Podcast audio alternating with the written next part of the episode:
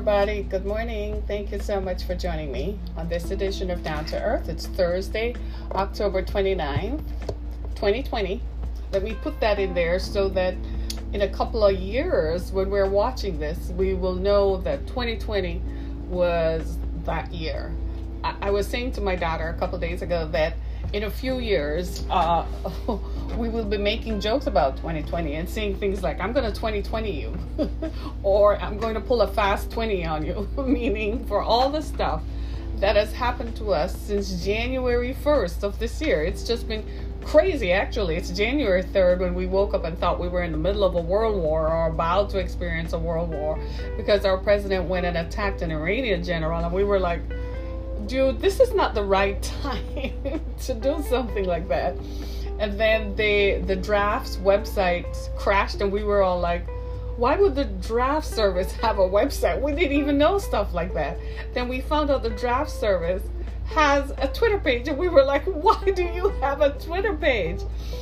Their website crashed as well. They had to issue an official Twitter statement saying what what the draft is and how you don't get drafted anymore and the draft was done away with. And we were like oh, that was the beginning of then australia was burning. And we were like is australia going to be obliterated because the wildfires were just going crazy? And the estimate was that at least a billion animals had perished. And we were like that's not so can we just take the whole sea around australia and just dump it on so the fi- the wildfires will stop burning and 2020 just kept getting better. Then it was Kobe, and we were like, the entire black family was like, no, something is wrong when a healthy young 40 year old man can just disappear like that, can just fall out of an, a helicopter. And tw- the, the, the great hits just keep going. Then we started hearing rumblings of a COVID, of a virus, a virus in China killing people. And we were like, that's not China stuff. They do that kind of stuff over there. And we were like, wait a minute. It's in Europe we're in Europe. I'm planning a trip to Europe in 2020. Just kept getting better and better. So, and then the racism has been jumping out since 2015 when President Trump went down the escalator and said Mexicans were rapists. It just, it was just getting better. During the last four years, we have seen more incidents of open racism where people have blatantly just reacted in racist terms. And so it has opened the question around systemic racism. And then, of course, George Floyd happened. And by this time the pandemic happened, then we discovered that more African Americans and more brown people were dying from the from COVID, from the virus, more than any other ethnic group, more than any other racial group, simply because of racism in healthcare. So we began focusing on what is systemic racism, what is structured racism, and when those conversations happened, in the midst of that, here came George Floyd, crying for his mama for 8 minutes and 52 seconds while a white police officer knelt on his neck and refused him medical care. That started a whole summer of George Floyd protest and the summer of strife, as I call it, is what happened. It, it, it was just crazy. It just kept get, getting better. And so the conversation around racism, when the president was prompted to talk about it because he is the president. So he's supposed to provide the country and provide the people of the country with some sort of guidance and, and, and kind of cool the waters and calm us down and reassure us that things are working even when it doesn't look like it's working. He didn't do that. He said there's no systemic racism, which just enraged everybody else. Because even white people were sitting back and saying, wait, just a minute, wait, wait, wait, wait, wait this is true. And then they started focusing on the coronavirus because white people don't want to be called out and be told that they're racist. They don't want the focus on them because then it threatens their sense of whiteness and their sense of superiority. So they didn't want the focus totally now on systemic racism. The media shifted the focus onto the coronavirus. And we were like, dang, we kind of just wanted to forget that that was going on because in the midst of finding out about systemic racism and how many black people and black males have been killed or pulled over simply because of the color of their skin, not because they've committed a crime or they were killed in the commission of a crime, but they were killed simply because of the color of your skin, and more people coming forward and saying, Well, I've been pulled over for no reason, I'm a this, I'm a that. In the midst of that, here comes the coronavirus. And we're like, wait, just a minute. It just went right through the heartland and has been circulating ever since. And then more people came out. More and more people. We discovered more instances of racism. So it just kept getting and getting and building and building and building. And in five days, we're going to learn the results of the election. I read one story yesterday where in 2016, 9 million people voted in Texas in 2016. This year, vote the election isn't here yet. We're five days left for the election. And so far, 8.1 million people in Texas have voted. That's unprecedented. So a total of 9 million people voted in 2016. But this year, so far, without the day of elections happening, 8.1 million people have voted. So now we got to ask the question what on earth is going on? So, my question today is the language of racism and how the oppressed side with the oppressor. All right, so let's put this into perspective for you. So, with the recent revelation that Ice Cube, rapper, actor, and African American icon, is working with Jared Kushner, Jared Kushner is the president's son in law and White House advisor. Big time nepotism going on right there. Hire your son in law to be right there in the White House with you. Oh, that's not nepotism. Jared Kushner on a platinum plan, Ice Cube working with Jared Kushner on a platinum plan to supposedly enrich the black community Many are calling into question the legitimacy of Ice Cube's intentions. As a former rapper whose songs often decried white politics, now Ice Cube finds himself aligning with and legitimizing the rugged individualism narrative parroted by the wealthy white elite.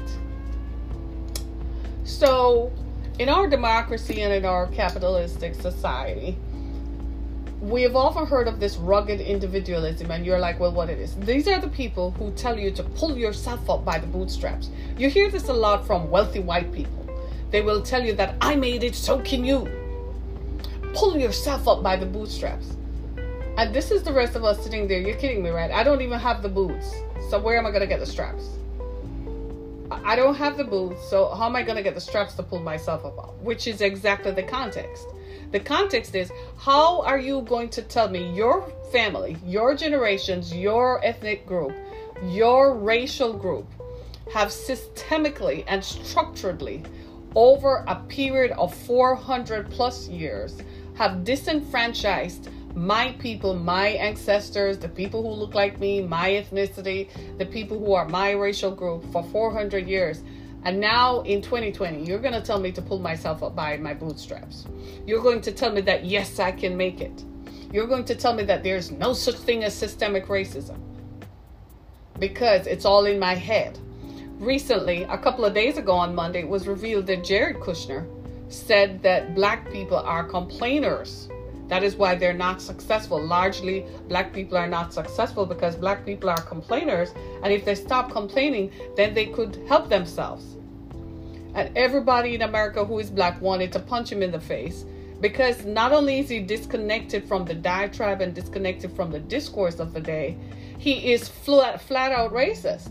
First of all, he benefits from nepotism because every penny he has earned in the last four years is because his father in law is the president. He works actively in the White House, gets a White House salary, then he gets the perks of the office, and he's able to work on his own private interests used leveraging his position as being in the White House to ensure that those private interests earn more money while he is in the White House, while his father in law is the president.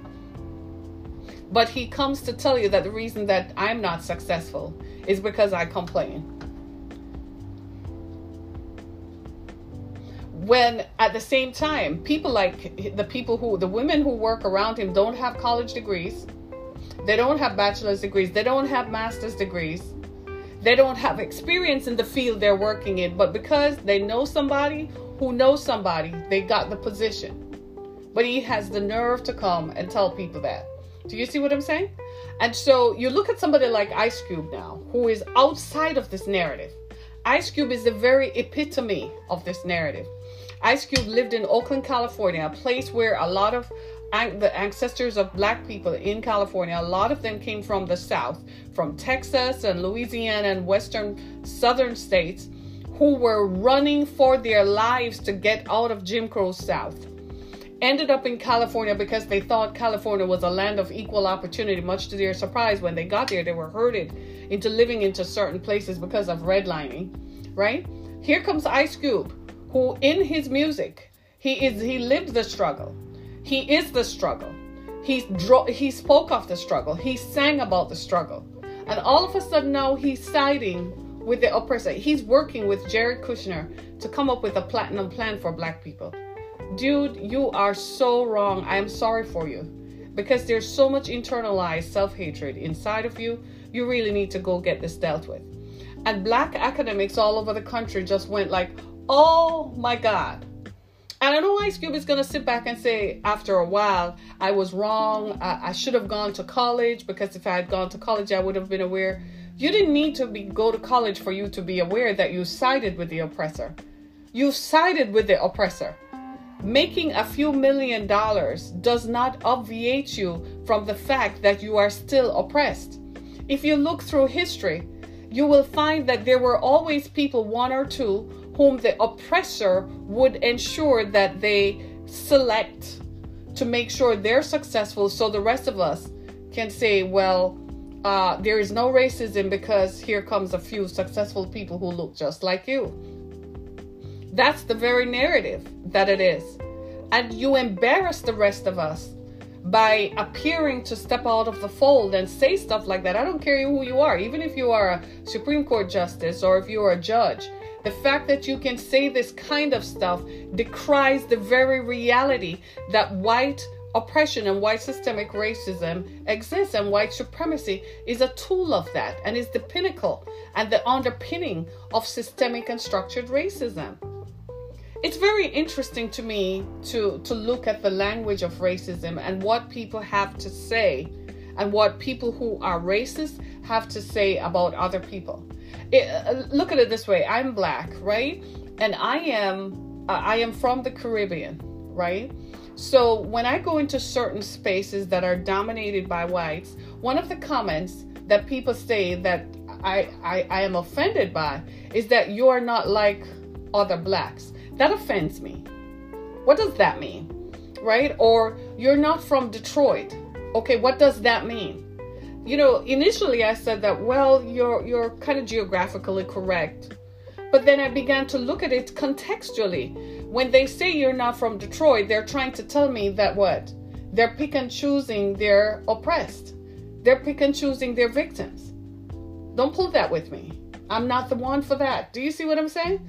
So so the narrative the narrative continues about the divide and conquer ideology that was part of white supremacy and part of colonialism, which is divide the people so you can effectively conquer them. And if they're divided, if you rise up one group or raise up one group against the other, then you have them conquered. Then you can control them. That is what we mean when we say the oppressed side with the oppressor. Because no matter your the color of your skin, dictates what part of the society you fall in. And in the large scheme of things, you could have $500 billion. You're still going to be oppressed. And here's how you don't walk around with a sign in the middle of your forehead that says, I am Jay Z, I am worth $5 billion. You're driving a car, the police flash their lights and pull you over. You're still just a black man. You go into a hospital to have a baby as Serena Williams found out, you're still just a black woman. Doesn't matter that you're a 20 time tennis champion. Doesn't matter that you're married to a white man who is a billionaire. Doesn't matter that your net worth and what is the zeros in your bank account outmatch anybody else who works for that hospital system. You're in there. The color of your skin denotes your place in society. Ice Cube should have taken a page out of his book. He's completely lost. He has lost it. It's not just him, it's Kanye West and it is uh what's his name? What's the other one's name? 50 Cent. They're identified. They appear to be influential amongst black people, so they're selected to come and repeat a narrative. And they are siding with the oppressed. We like to think that you got paid. a lot of money to betray your people. But isn't that what kind of what Harriet Tubman was fighting against too? If she were alive today, what do you think she she wouldn't have any use for you guys because you're sellouts. Ice Cube is a sellout. 50 Cent is a sellout. Kanye West, I have no use for him. He's a sellout. I don't care about his bipolar status. He's a sellout. You're a sellout when you side with the oppressor over the oppressed. If you can sit down and say you are working on a plan, first of all, the plan that Ice Cube has come forward, I haven't seen it, in all fairness, because I discredit it. Because it was not a plan that was achieved or worked out or, or consummated with black academics and black policymakers all over the country. He did not consult the black leadership politically. He didn't ask the mayors of cities across the country. He didn't ask the doctors and the healthcare practitioners across the country. He didn't ask black social workers. And he didn't ask black professors in universities what are the issues facing black America since he doesn't think that they exist and since he doesn't think, obviously, he's saying that they don't affect him. He's deluded into thinking that, and he's completely delusional because he doesn't walk around with a sign on his head that says, Hey, I am Ice Cube. I'm working on a plan with Jared Kushner. Don't arrest me. Hey, you go into the hospital for a blood pressure check or you pass out. Hey, I'm Ice Cube. I work with Jared Kushner. Don't oppress me. It's amazing to me how much the Stockholm Syndrome exists. That you actually look at the context of the day and you say to yourself, well, you know, maybe I am, I'm going to side with them. It's internalized self hatred. It's, it's, it's you don't like, you are not liking the way you are projected through their eyes and their lens of racism and oppression. And you don't like how it looks and lands on you. So you say, maybe if I get close to them, then I can show them I'm not that black you move into a gated community with a golf club, and you are going to prove to them that everybody in your family has been the doctors for the last three generations. So you're going to socialize with them and show them that you you shop at the same places they shop, you attend the same events they t- attend. What you're doing is you're in practicing internalized self-hatred. You're telling them that I don't like the way that I look. That's a subliminal message. So I'm going to befriend you as much as possible. It's just like a, a black man who tells told his son that he should only date white women. I had to ask someone that. I said, "You seriously did that? You didn't tell him to date who? You told him to date what?" I said, "Why?" I said, well, "Give me the reasoning for it." I said, "Tell me why." I said, "That's internalized self-hatred." You are telling your son to hate himself in the skin he's in and the context that he's in, and that a white woman is better than him. I said, Watch out what's going to happen. I said, He's going to be jacked up at some point in his life because you've ruined his sense of identity. I said, even if you feel that way, you should not pass it on to the next generation. Because, like I said then, you are the oppressed siding with the oppressor. I said, that's Stockholm Syndrome. You're validating their claim that they're better than we are. That relationship didn't go anywhere. No, because look at the viewpoints. He's telling his kids that, and I'm affirming my children in their own skin. So, so what would you think of my children? They look like me. So what do you think? What do you think? Is that how? Is that what you would tell my children? Do you understand what I'm saying, guys? We're looking at this and we're siding with the oppressor. We're actually validating them by saying, You are right in how you perceive us. You are right in how you treat us. You are right in oppressing us. That's what we are saying.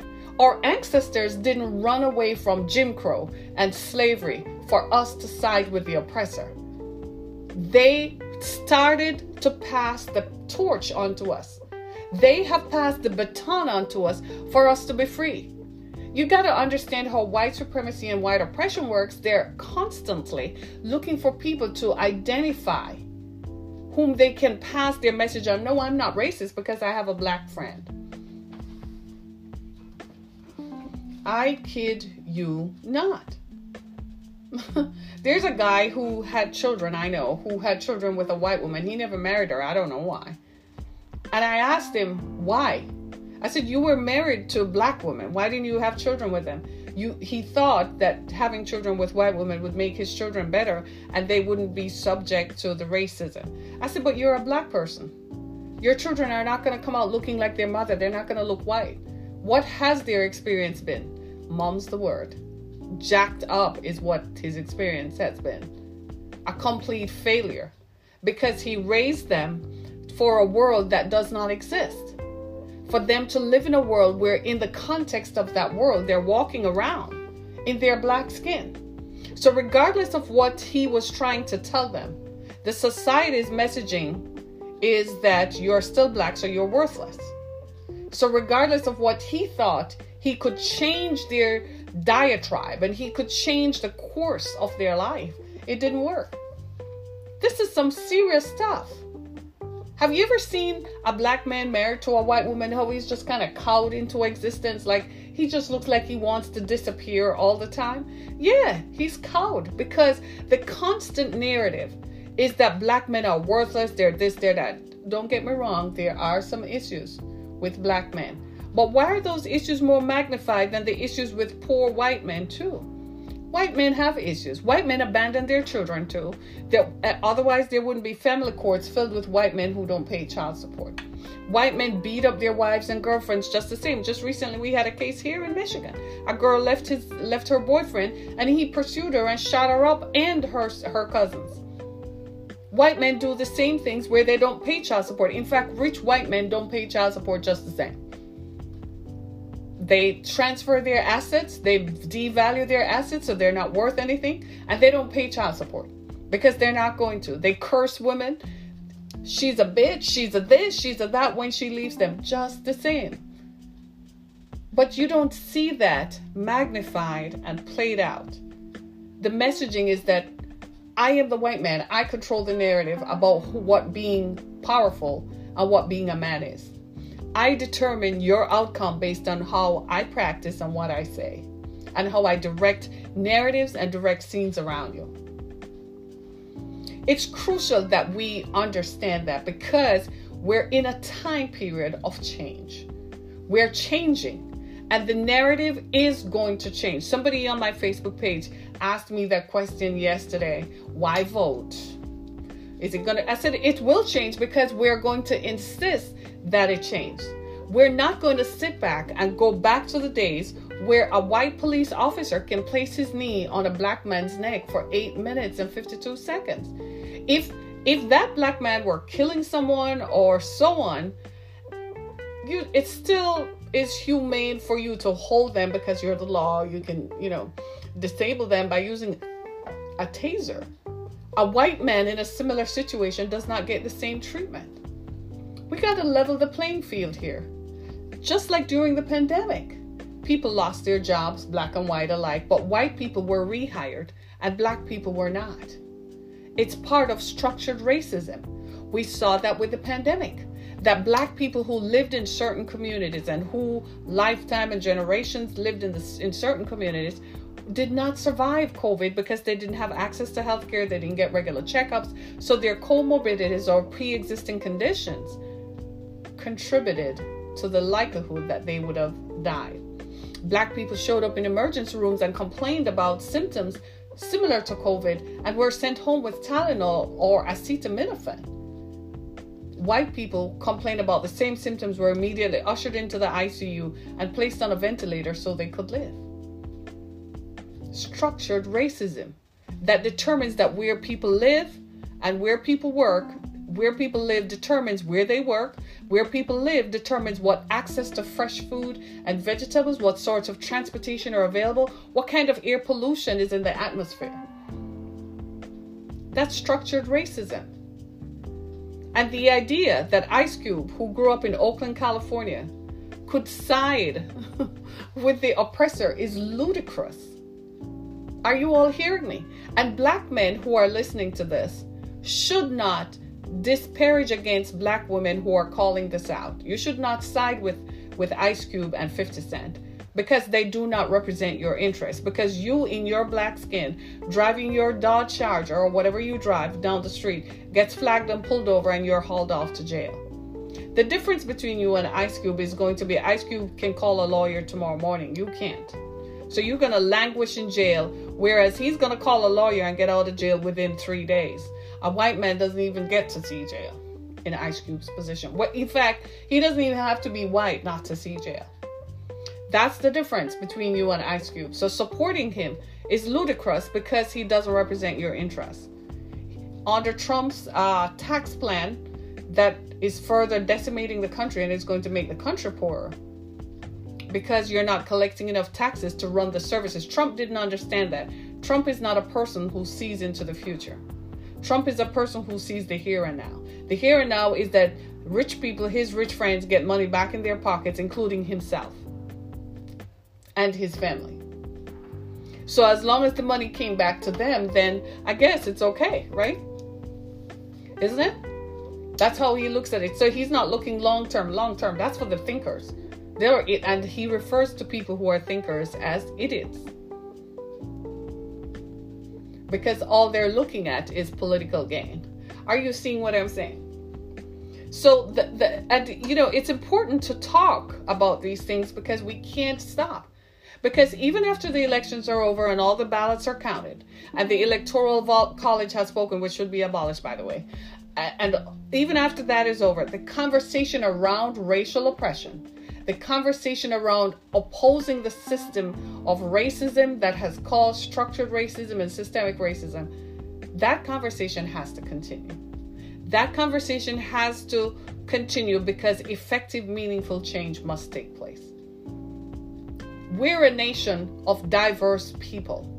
We're a nation the wealth of which was built on the backs of black Africans who came from Africa and who were enslaved. That's where our wealth comes from.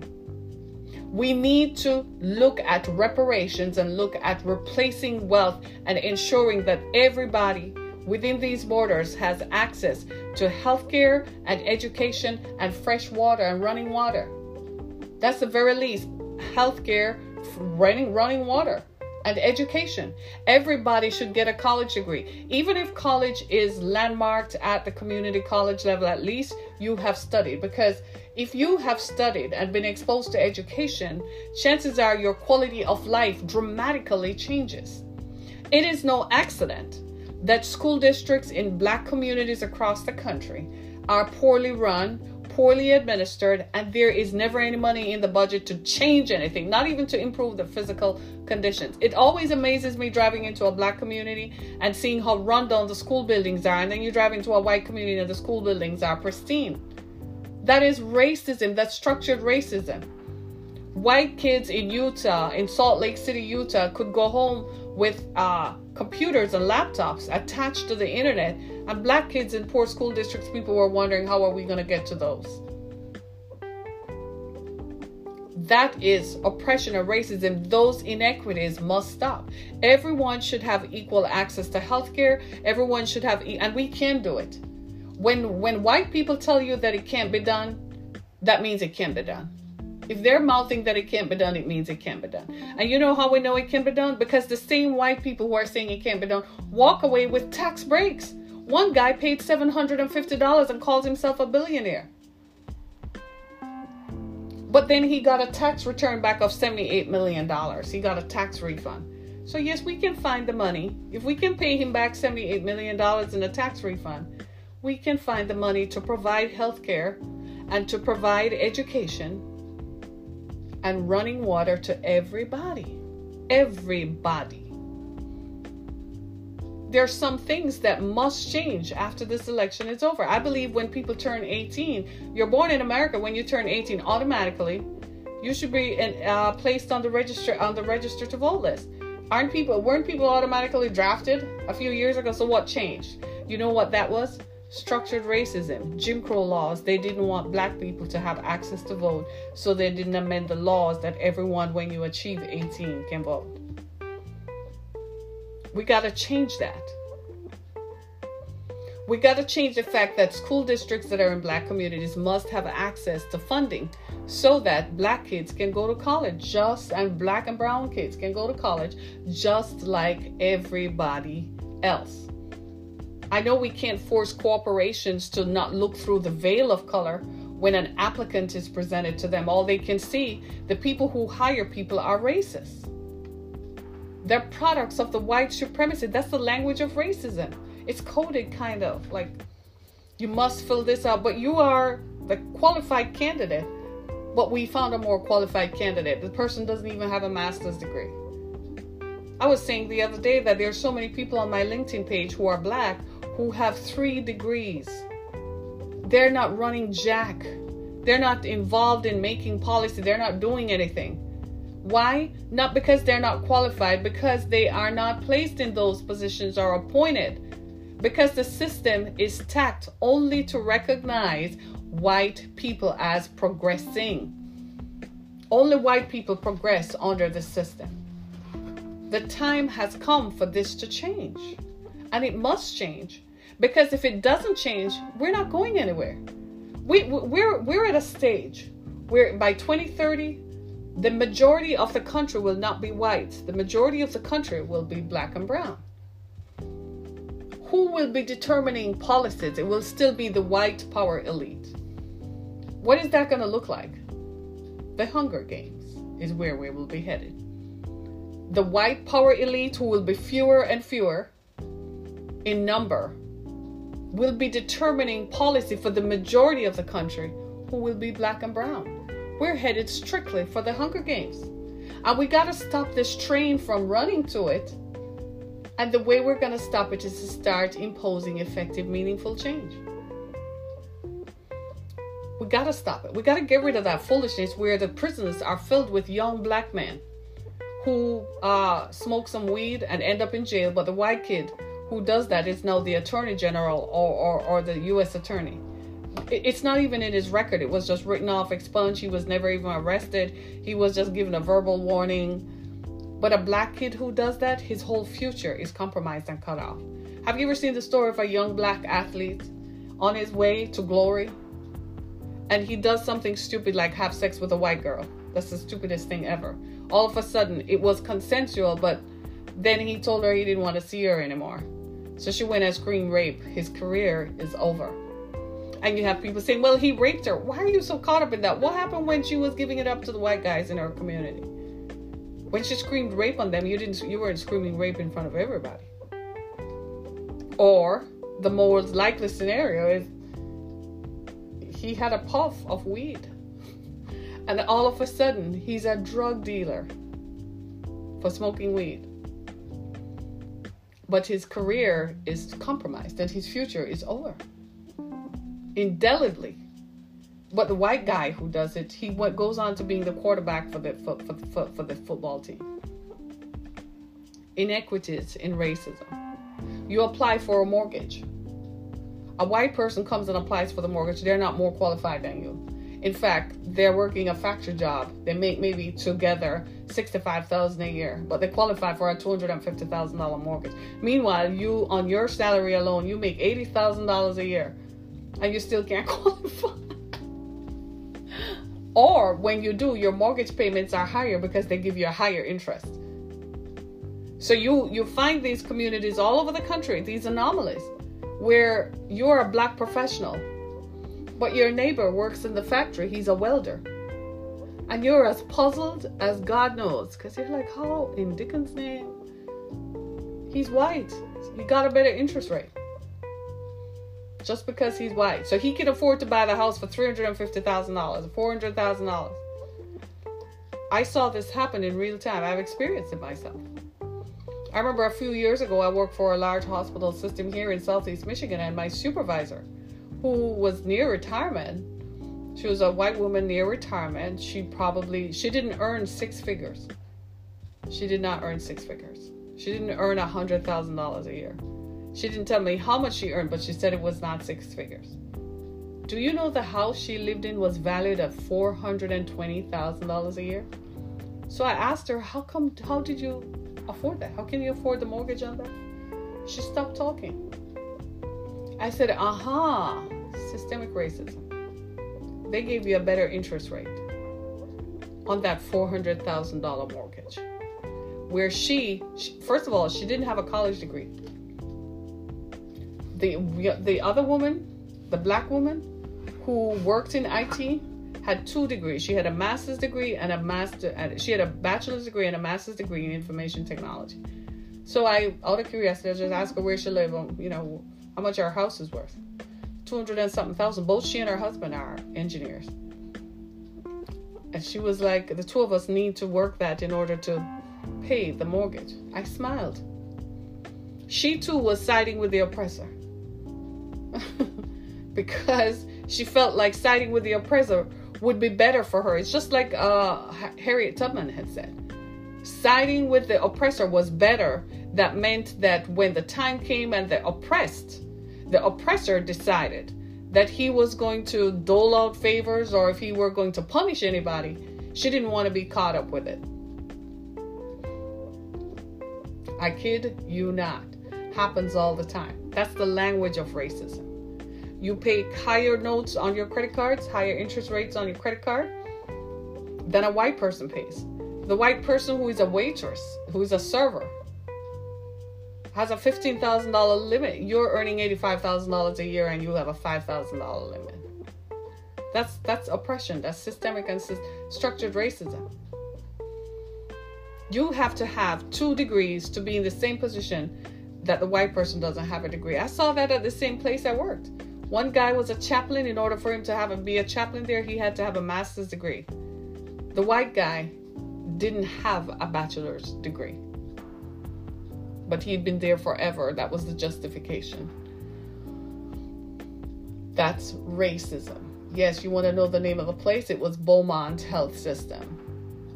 They're as racist as they come. That's racism in healthcare, racism in how they practice, racism in hiring standards, racism everywhere.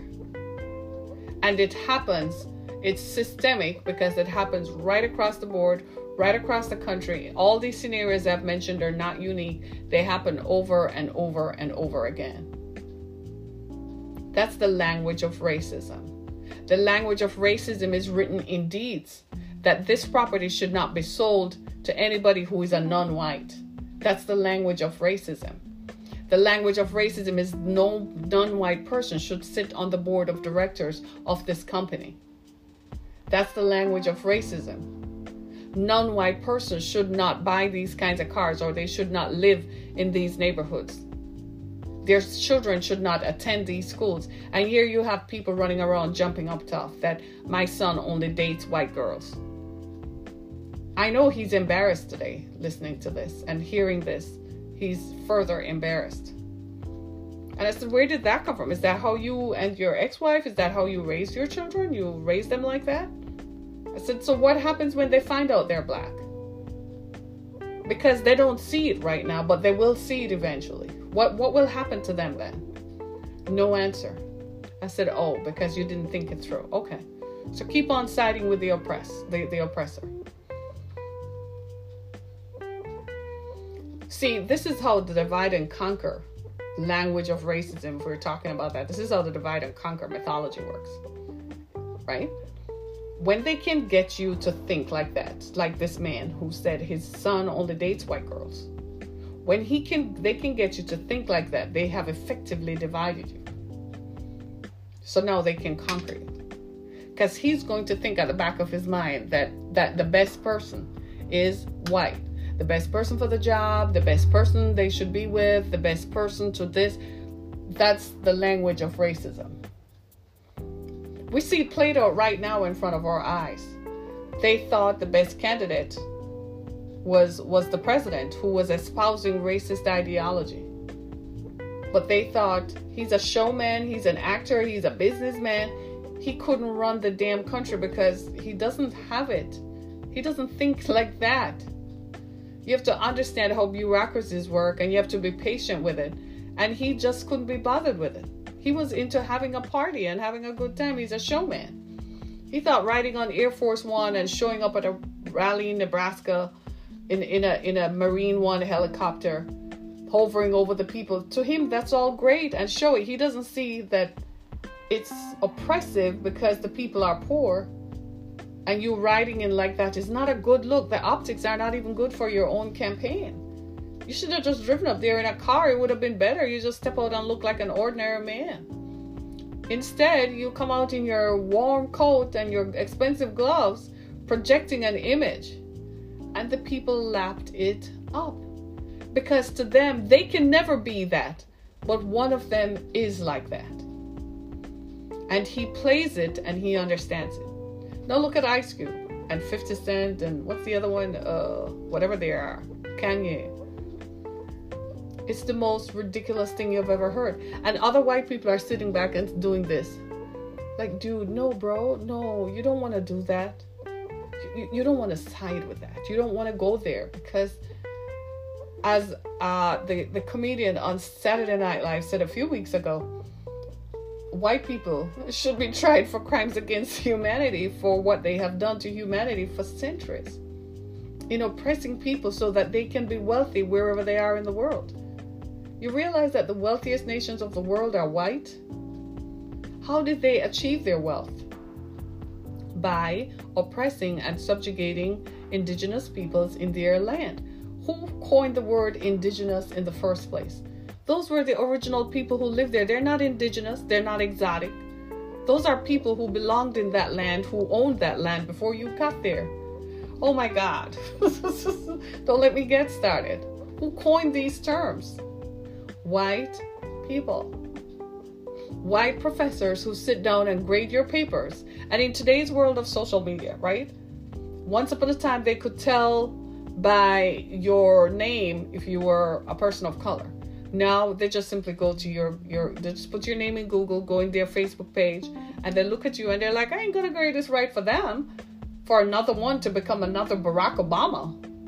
They're not gonna do it white intellectuals come up with these ideologies and perpetuate them. They pass them on to captains of industry, people who walk through their hallways, and they say, Look, when you go to work and you own companies, you don't hire them. Them. Language of racism. Blacks. Not black people. Not personifying it and humanizing it by saying black people, just blacks. So we can say whites too. We're not going to personify and human, humanize it. I kid you not. In, in other words, in order for things to change, you have to see yourself the way I see you.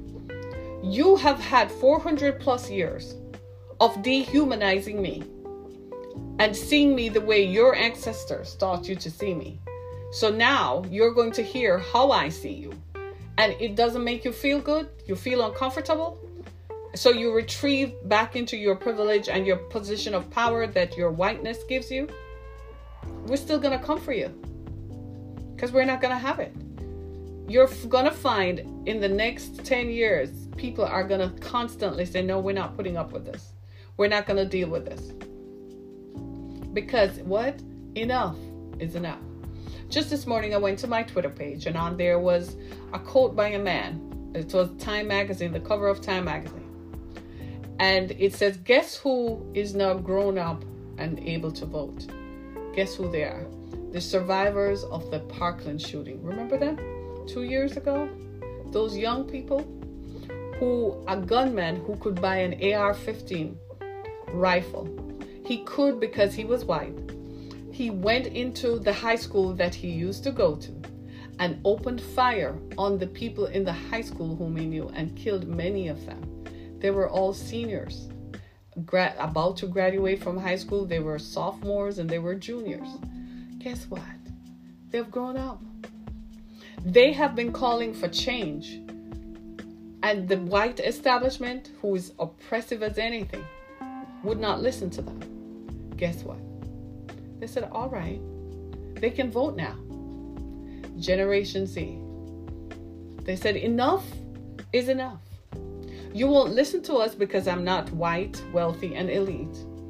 You are not listening to me because I am not I'm black, poor, and broke. You're not listening to me because I'm the oppressed that your family and your ancestors have been oppressing for 400 years. You're not listening to me because I'm Hispanic and I'm from Puerto Rico or I'm from Cuba or I'm from someplace else. So you're not going to listen to me. My my people were trying to swim across the border and you wanted to put snakes in the water for them they come here and they work as maids and landscape artists, they work in the farms. but you don't listen to them because you don't value them. Okay, so they're like, okay, but we can vote though. 18 to 29 year olds have rushed to the polls. You know what they're going to demand next? Why do I have to fill out a ballot and go drop it off? They're like, that's too much work.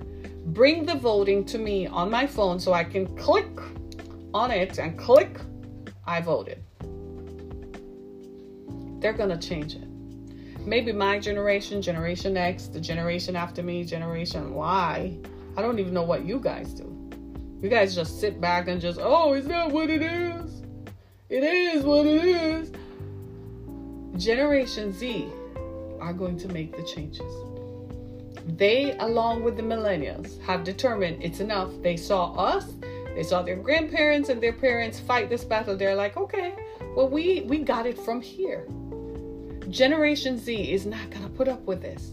They're gonna demand effective, meaningful change and overturn the status quo that determines anytime you find a system, I gotta go, anytime you find a system that is going to dictate that one race is superior and another inferior, and that system is going to dictate who is oppressed and who is oppressed and who is the oppressor. Wherever you find that, that system will fail and the people will change because nobody is headed for the Hunger Games. We can't afford for the power and the wealth to remain in the hands of a few. Because if the rest of us are majority black and brown eventually they're going to disenfranchise us take away our property take away our rights and then they're going to put us in camps and put us in the hunger games just for survival of their species. That my friends is where we're headed. It's called the hunger games. Go read the book. And it's got to change before we get there.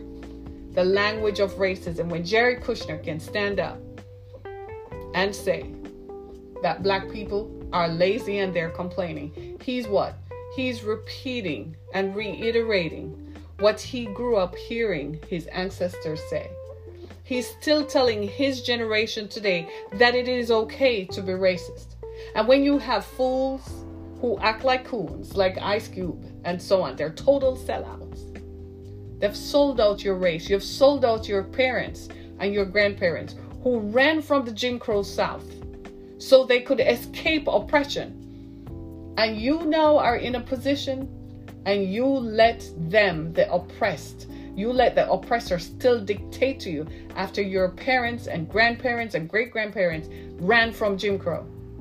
We're just under a different form of Jim Crow. And you let it happen because they flashed you 30 pieces of silver. You sold out so you're a sellout. My name is Harriet Kimmick. Go to my website, harrietkimmick.com, as well as you can find my books on amazon.com and barnesandnoble.com.